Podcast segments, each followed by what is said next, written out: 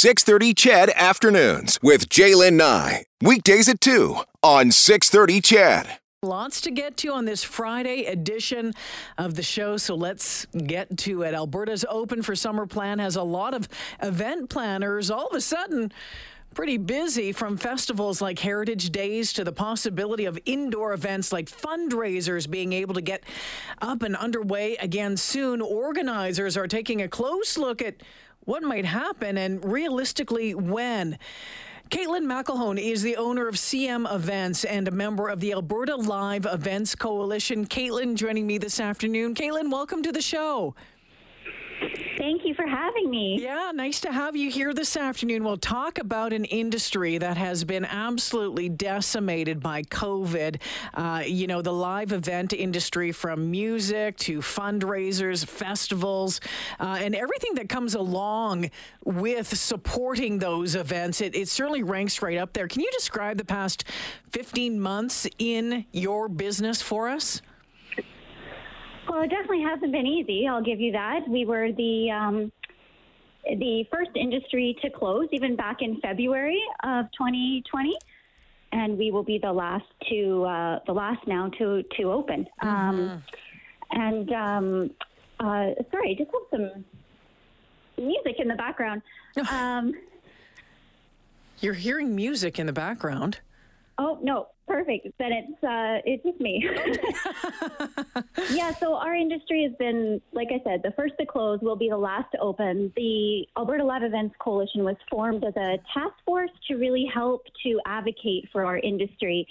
Event professionals and the live events industry is not necessarily recognized under the eyes of the government as a real profession or under a ministry, and so it was really important to us to come together as an industry and try to educate um, the government and the public on what event professionals do, what we bring to the table, the risk management and mm-hmm. safety that we take care of.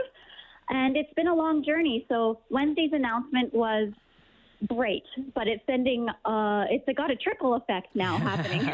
So tell us about what it's been like since that announcement for you.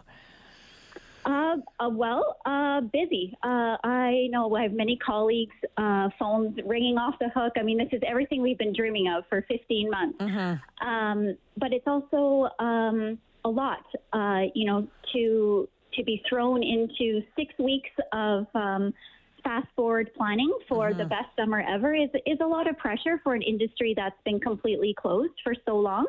And lots of companies need to rebuild. We need to hire back our staff. We need to train staff. Um, and planning planning takes time. And one of the things we'd always hoped from the government through the Alberta Live Events Coalition is the opportunity to have a runway of time, uh, which is something we, we never really got. And mm-hmm. uh, six weeks is it's not an awesome runway of time, but I have no doubt that our industry is going to step up like we always do and produce what we can. It just might look a little different this summer, that's all. Yeah, and I guess that's one of the things, uh, a little bit of maybe a flag that you're waving right now is uh, the expectation for those who are attending events. I mean, they might have to temper their reality a little bit of of what um, of, of what they might be getting compared to years past. That's right. Yeah, I mean, we... Oh, we are Festival City. I mean, event professionals, myself, and we are so excited to bring communities back together and bring events and weddings and celebrations and, like you mentioned, fundraisers all back for organizations and and, and people who, who have been missing them. We've missed them too. Um, but there's only so much that can be done in such a short amount of time. And there are still travel restrictions yes. to take into consideration. Many um, acts and bands or performers might not be able to travel here uh, like they usually do for some of our most popular festivals. And um, it's, so things will be a little bit scaled down, I, I think, you know, and again, uh, might still have some safety precautions and protocols to take into consideration. Yeah, and you know, um, Caitlin, I was going to ask you about that because, you know, if we're t- talking about a little bit of, you know, scaled down, and we've heard from uh, some of the different festival organizations, organizations, and I'm going to, you know, have uh, some uh, clip from uh, the organizers of the Heritage Festival, what that's going to look like this summer, because they're going ahead with it already again, like, just like you, busy, all of a sudden, it's like, okay, we have to figure this out. But I wanted to, to ask you, you know, when you talked about some of those safety protocols in in place? I mean, I suspect that as we get into this, even into July, you know, all the restrictions are lifted. Um, if, if if we hit all the targets and stuff like that, July, August, September, I, I wouldn't be surprised um, if, um, you know, there's, well, there is still going to be a number of safety protocols in place. But if, if, if the organizers of the event want something a certain way, whether they maybe want the sanitizer still there, maybe, I don't know, um, you know, the, the distancing, that sort of thing. I mean, that is something that you're going to have to work with moving forward, isn't it? That's right. And, and you know, I think it's important for, for just the general public to know that every event and every organization is, is going to be a little different. Mm-hmm. And so I think for the, you know, the next few months, for sure, especially as we really start to understand what's happening with caseloads and hospitalizations over the summer, um, every organization or event professional, every event and festival might treat it a little differently yeah. based on their target audience, who they're attracting to their events. So you're right, some might still require masks. Um, if you're in attendance, some may still have distancing or sanitized uh, stations available. Mm-hmm. Some might not have anything. Yeah. Uh, it's really going to depend on the comfort level of the organizer and the, the organization putting on the event and, and their audience. And um, bringing back that consumer confidence for events is definitely top of mind for our industry right now. You know, we...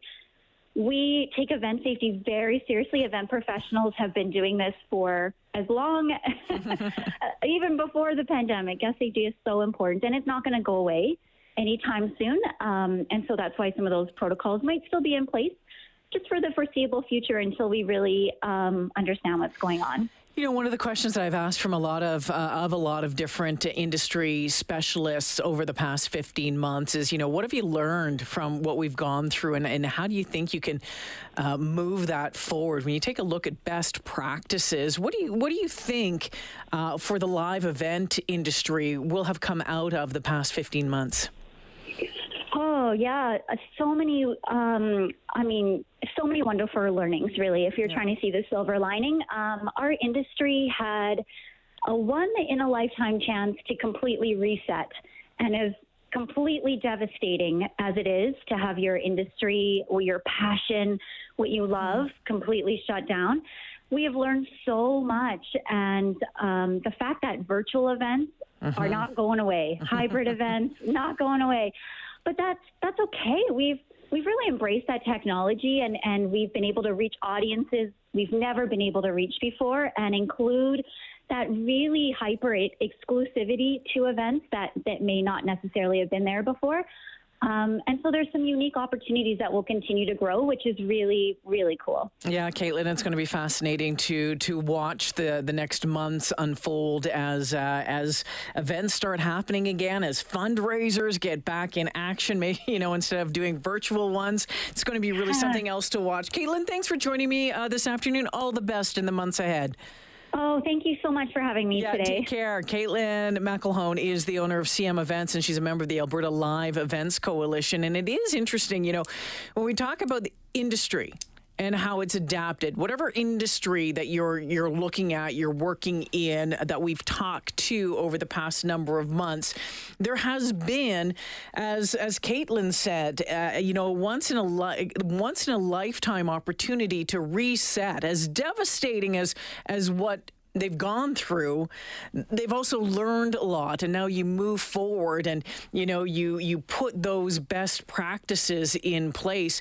I emceed a, a conference back uh, a couple of months ago uh, at Production World. It was the Alberta um, Alberta Construction Safety Association. It was a week long conference, and usually they would book the Expo Center and have two or three days. You know, five hundred people packed in there, and and we ended up doing it completely virtually through Production World, and it worked really, really well. And I think um, I think having that ability to do that now, I, I'm not going to be surprised at all to see more. Um, Uh, to see more businesses, more companies, more associations, organizations doing it that way. Of course, sometimes we love those, you know, the big galas where everyone can get together and do this and that. But if it is a, a coming together of professionals, and it's a lot of speakers, that sort of thing, I mean, why not continue to do it virtually or a hybrid, a hybrid way of doing some?